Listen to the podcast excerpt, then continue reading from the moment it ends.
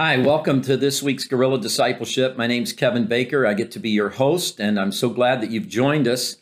Um, I'm going to share with you uh, a story out of Mark's Gospel today. Uh, I'm going to read uh, read the story. It's a few Mark chapter five, few verses long. It's a story that you're familiar with. It's a uh, or you may be, maybe you're not. A story about um, a, a demon possessed man, and he's he's uh, it, it, you, it, the story is that when he sees Jesus, Jesus casts the demons out, and they go into pigs. So again, it's a story you probably have um, have heard before, uh, read before, but let's just look at it with a fresh set of eyes today. So this is Mark chapter five, and I'm reading from the New International Version. They went across the lake to the region of the uh, Gerasenes. When Jesus got out of the boat, a man with an impure spirit came from the tombs to meet him. This man lived in the tombs, and no one could bind him anymore, not even with a chain. For he had often been chained hand and foot, but he tore the chains apart and broke the irons on his feet. No one was strong enough to subdue him. Night and day among the tombs and in the hills, he would cry out and cut himself with stones. When he saw Jesus from a distance, he ran and fell on his knees in front of him. He shouted at the top of his voice, What do you want with me, Jesus, Son of the Most High God? In God's name, don't torture me. For Jesus had said to him, Come out of this man, you impure spirit. Then Jesus asked him, What is your name? My name is Legion, he replied, for we are many. And he begged Jesus again and again not to send them out of the area. A large herd of pigs was feeding on a nearby hillside. The demons begged Jesus, Send us among the pigs, allow us to go into them. He gave them permission, and the impure spirits came out and went into the pigs.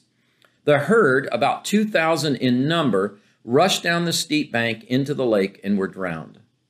Those tending the pigs ran off and reported this in the town and countryside, and the people went out to see what had happened. When they came to Jesus, they saw the man who had been possessed by the legion of demons sitting there, dressed and in his right mind, and they were afraid. Those who had seen it told the people what had happened to the demon possessed man, and told about the pigs as well. Then the people began to plead with Jesus to leave their region. It's amazing, right? Jesus is so powerful and so frightening to them, they're not sure what to do with them. And they, they ask him to leave. I mean, he's just demonstrated one of the miraculous uh, powers of the kingdom that that Jesus can cast out demons, right? Set people free, but they don't want him around.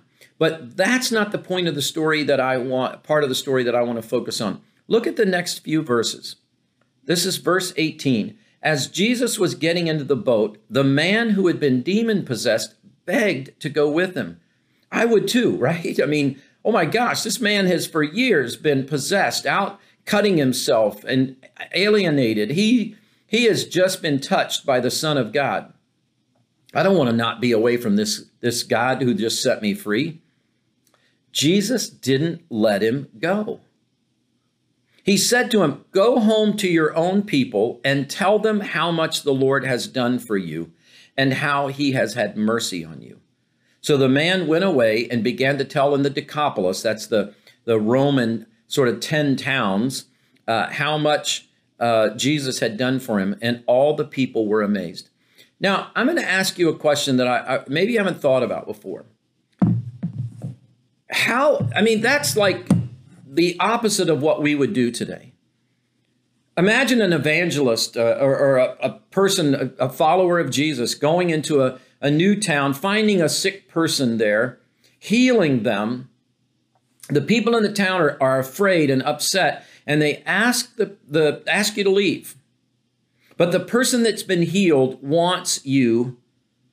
They want to be with you. They want to leave with you.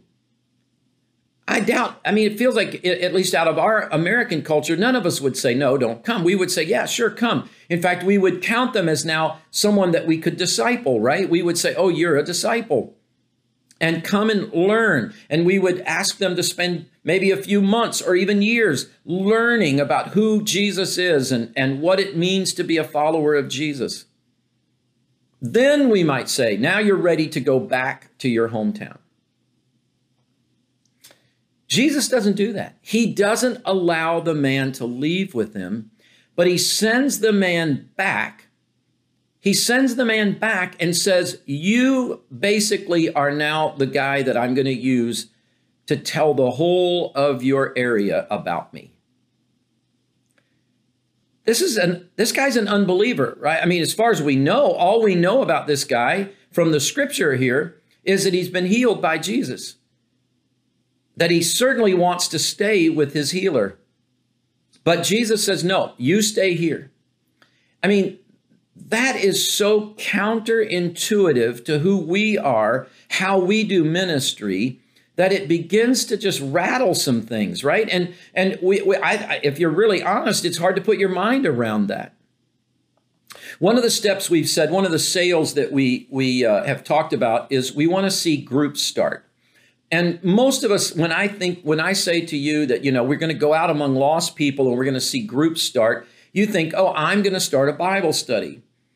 Actually, that's not what we mean. It's okay for you to start a, a, Bible study, but by seeing groups start, what we're talking about is getting people who are spiritually interested to reading the Bible and to discover for themselves the God who's revealed there without us teaching them. I know this is another hard piece for us who are already enculturated into the American church model, the Western church model, to get our hands around. Wait a minute. They won't know how to understand the Bible. I've been in church my whole life. I barely know how to understand the Bible. Why would we say to people, study the Bible for yourself? Well, there's a couple of things. First of all, Jesus did. And we have evidence across the world of God opening the doors to faith by allowing unbelievers, people who did not have any training, to discover who he is by just reading his word. In fact, the Bible says that it's a living and active word, sharper than any two edged sword, able to cut between bone and marrow. The Bible uh, tells us that the Word of God is always able to accomplish what it sets out to do, that it never returns back void. The Word of God is the inspired Word of God, empowered by the Holy Spirit. Who's the best evangelist you know? Billy Graham, Louis Giglio, Francis Chan, maybe your own pastor. None of them are the best. The best evangelist the world will ever know is the Holy Spirit.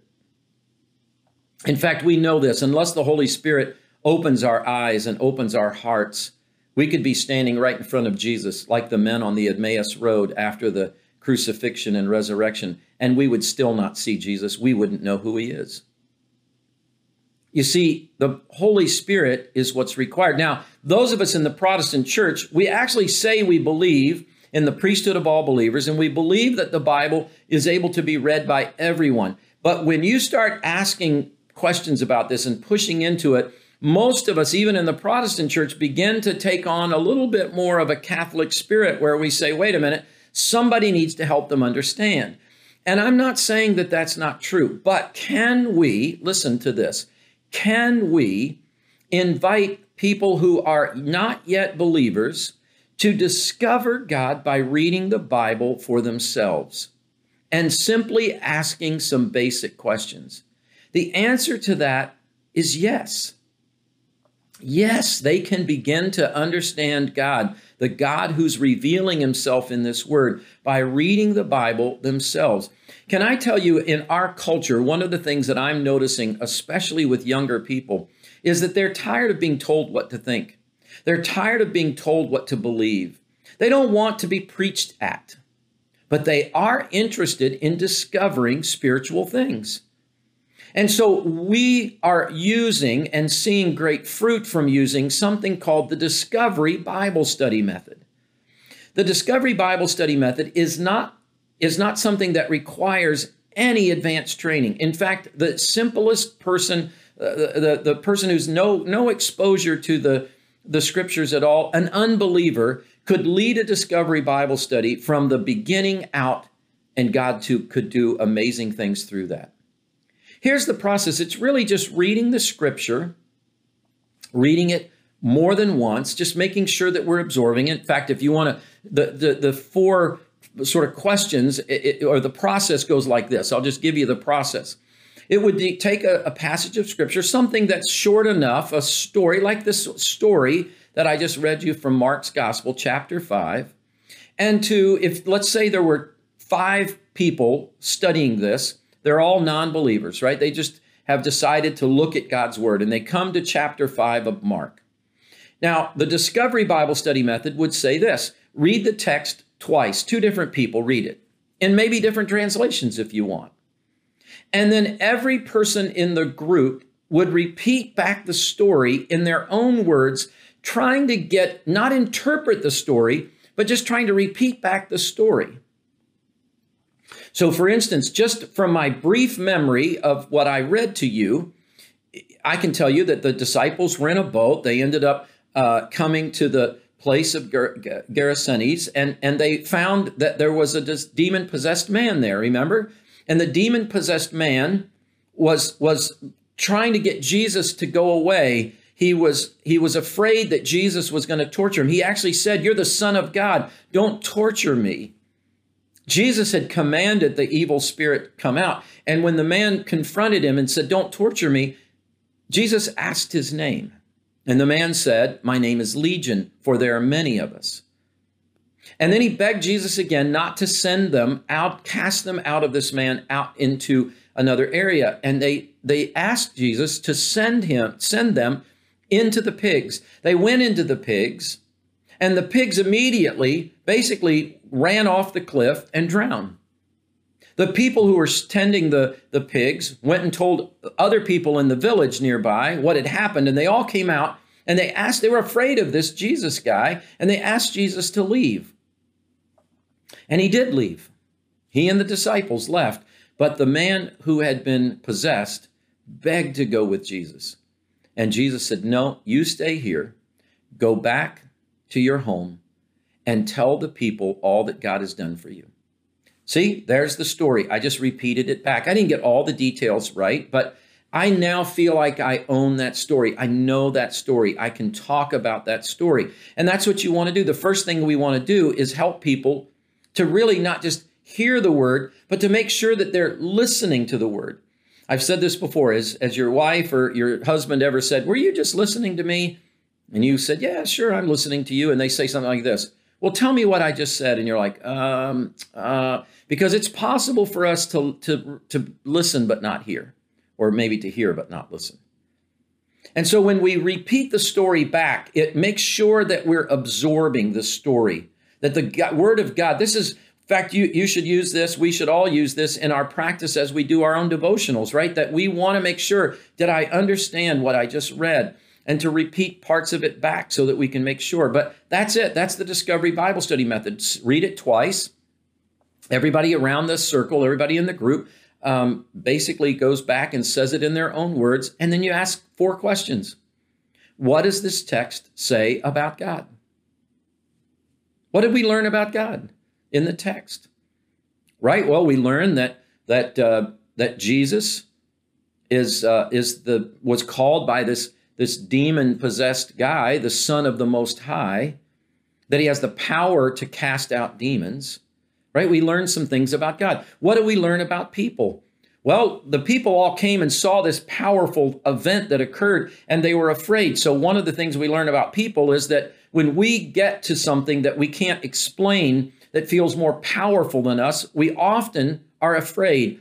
You see that throughout the scripture, don't you? Right? Whenever God shows up, in powerful ways, people are afraid. We all want God to show up in our lives in powerful ways, but the reality is when God shows up, we're often afraid and we say, God, no, no, no, no. And we send God away. So, what does this passage tell us about God?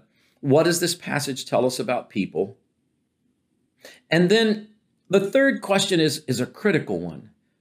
If this story is true, if this really is the, the Bible is the Word of God, What's one thing that I should do this week based on what I just read? What's one thing that I'll commit to doing? Now, that's going to be a different answer for every person because the Spirit of God is going to be speaking to each one of us in a different way. Maybe the, the Spirit of God's going to say to me as I read that passage that I've been afraid of God and I've been pushing him away and that I need to stop doing that. And I'm going to commit to not pushing God away in my life. Maybe I know that I need healing and I need to cry out to God for healing. And that's what I'm going to commit to do. Just one thing, just one obedience that would come out of that text. You see, God's at work here, right? That I've read the passage, I've begun to, to own it in the sense that I can repeat it back. I've asked myself, what does it tell me about God? What is revealed about God?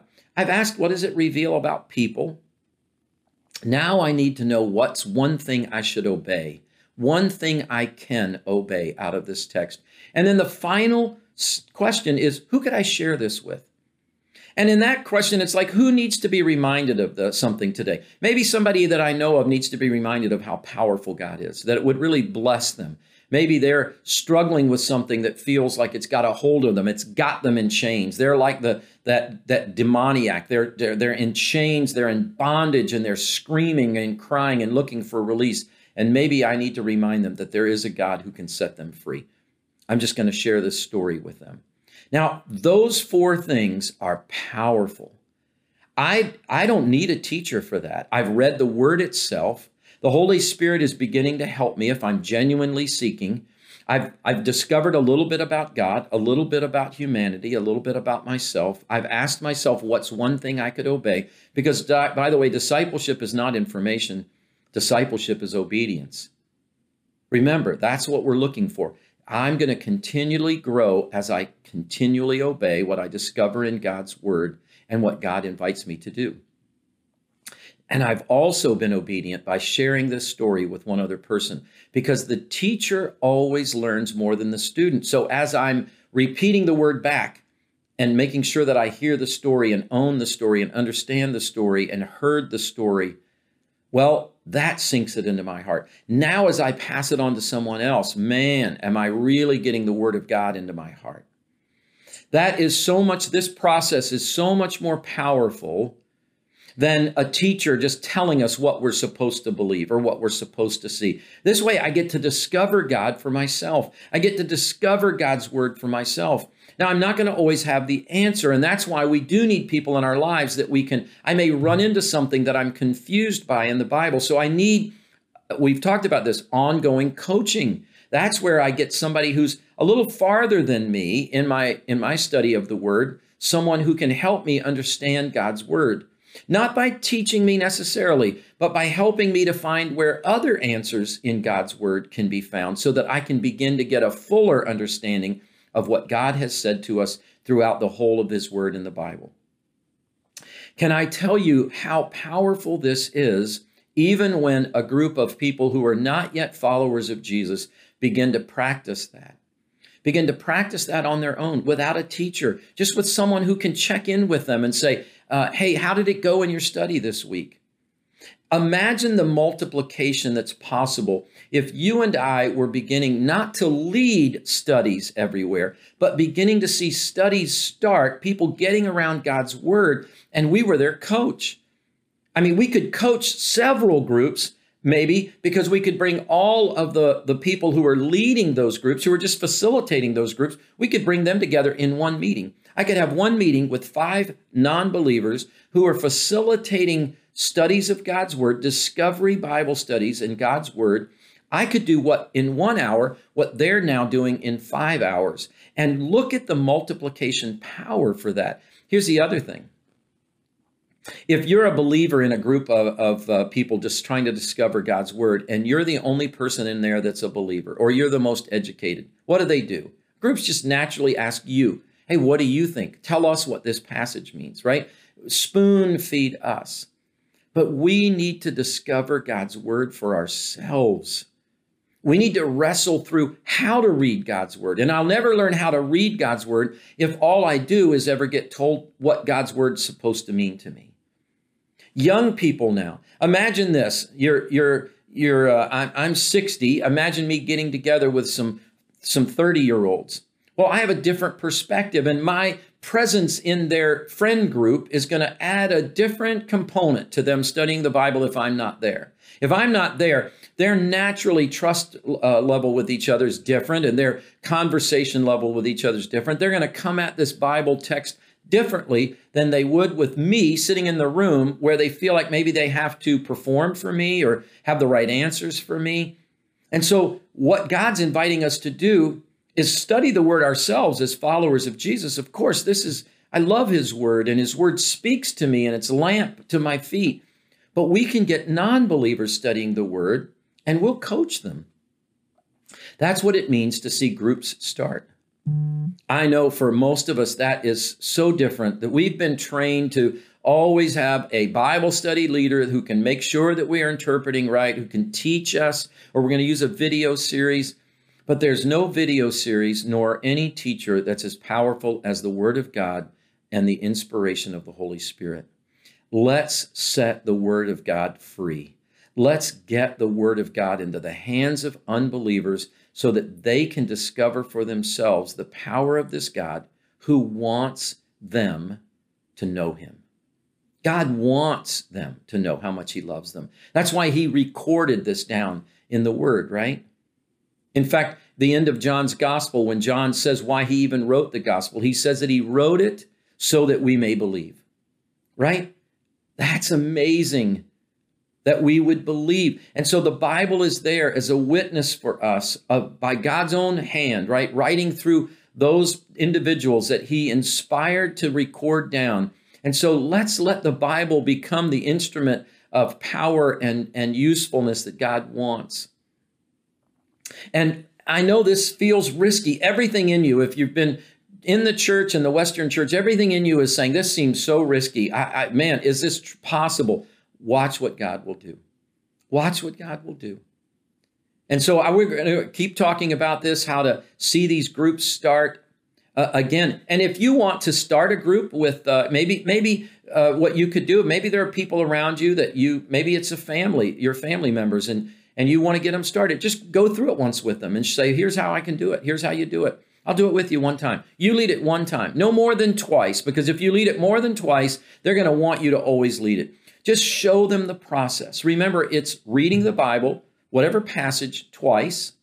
It's repeating it back, everybody repeating it back in their own words so that we can make sure everybody is beginning to allow the Word of God to be absorbed in their own hearts and minds. And then it's asking four questions what does this tell, tell me about God? What does this story tell me about people? What's one thing I'll do based on what I read in this Bible today? And who can I share this with?